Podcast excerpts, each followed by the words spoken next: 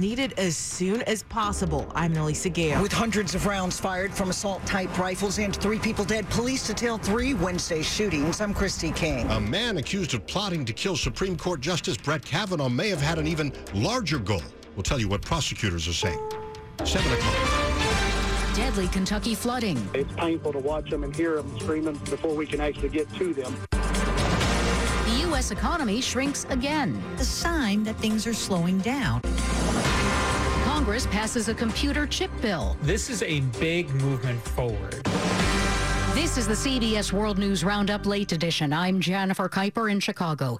Deadly catastrophic flooding hits the southern Appalachians. CBS's Jim Chrysoulas. What is being called some of the worst flash flooding in state history has ravaged the hills and mountains of eastern Kentucky. Several people have died and many are missing. Dennis Gross lives in the city of Hazard, Kentucky. We didn't have no time to get nothing out of my little apartment in the basement. I lost everything. Flooding has also caused evacuations and led to high water rescues and neighborhoods. Southwestern Virginia. Jim Chrysoulas, CBS News. At least 8 deaths have been reported. A flash flood warning is in effect for the St. Louis, Missouri region, which is still recovering from record-setting rainfall earlier this week and 2 reported drowning deaths.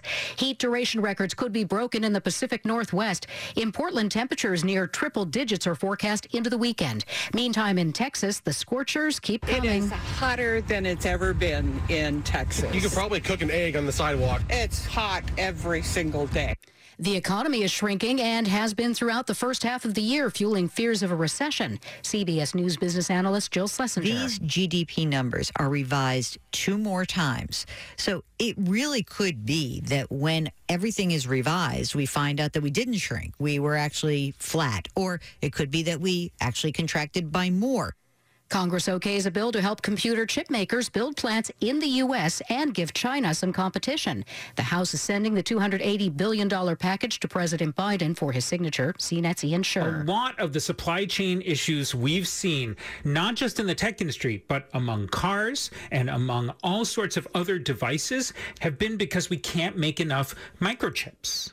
President Biden chimes in on a spending package Majority Leader Chuck Schumer has struck with holdout Senator Joe Manchin. With hundreds of billions of dollars worth of clean energy tax incentives, the president calls the Senate bill the most significant climate change legislation in history. It's a big deal. The measure, crafted by West Virginia Senator Joe Manchin and Senate Leader Chuck Schumer, would also extend Obamacare subsidies and allow Medicare to negotiate drug prices.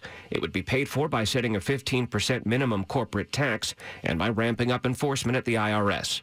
Democrats aim to pass it, if necessary, without a single Republican vote. Stephen Portnoy, CBS News, Washington. A rally on Wall Street. The Dow closed up 332 points. NASDAQ jumped 130. Now this. This hour's newscast is presented by Rocket Mortgage. Need to know what it takes for a home loan to fit your budget and your family? Rocket can. 7:03 on Thursday, July 28th of 2022. We're at 89 degrees, dropping to the low to mid 70s tonight.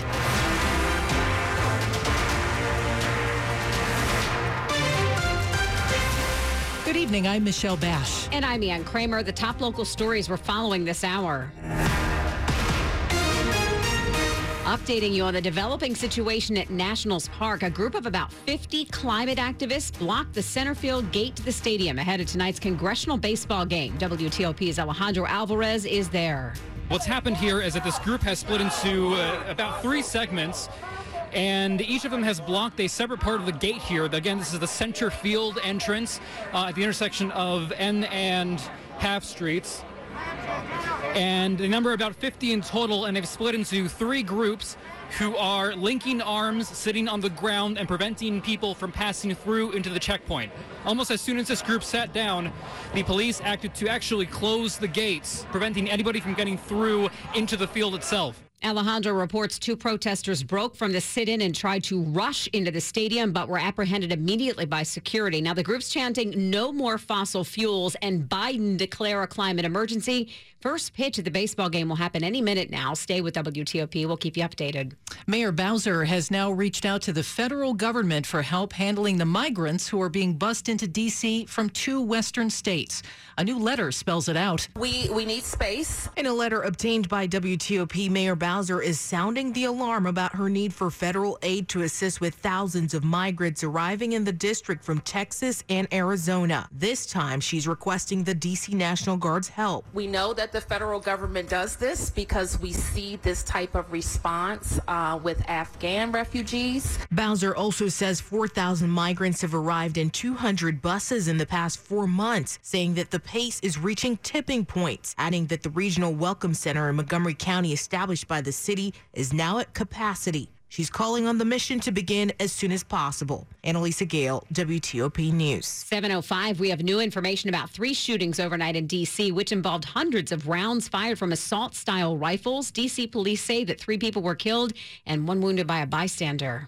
And these individuals have no care for anybody's safety. Commander John Hines of D.C. Police says the shooting on Burney Place. 1 victim, she had multiple gunshot wounds. And on 4th Street Southeast. 2 decedents and 1 additional victim who was struck there. They involved no apparent intended target. Gunfire just erupted from AK and M4 style weapons. The person killed with a handgun nearby about the same time in an apartment building stairwell appears targeted. To our victims' families, we're doing everything we can. We're sorry for your loss. Rewards for the right information can reach $25,000. Christy King, WTOP News. Federal officials say a California man accused of plotting to kill Supreme Court Justice Brett Kavanaugh had a more expansive goal to change the makeup of the Supreme Court. According to an affidavit, Nicholas Roske told unidentified Internet users his goal was to reverse the then-leaked draft decision of the since-overturned Roe v. Wade decision. He wrote that killing one jurist could change the decisions of the court for decades to come, adding, quote, "I am shooting for 3." Prosecutors say Roske traveled from California to Kavanaugh's home in Chevy Chase, Maryland on June 8th with the intent of killing him. Roske was arrested after he called 911 and told a dispatcher he was near Kavanaugh's home and wanted to take his own life. A new poll finds about 39% of Virginians approve of the way the president is doing his job. 55% disapprove. There are vast differences when you break the responses down by political party. 79% of Democrats approve, while just 35% of independents and 6% of Republicans approve. That's according to a new Commonwealth poll by the Wilder School of Government and Public Affairs at Virginia Commonwealth University. Poll surveyed a little more than 800 Virginia adults has a margin of error of plus or minus 5.8 percentage points. Coming up after traffic and weather, how close did members of former President Trump's cabinet come to trying to oust him from office after the Capitol riot? We will talk about that with Major Garrett, CBS News Chief Washington Correspondent. It's 7:07. 75% of government agency cybersecurity programs are at risk or high risk due to significant security gaps and a lack of fundamental processes. RegScale can help by bringing your compliance programs into the modern era to proactively meet federal compliance requirements. RegScale helps government agencies achieve a continuous authorization to operate,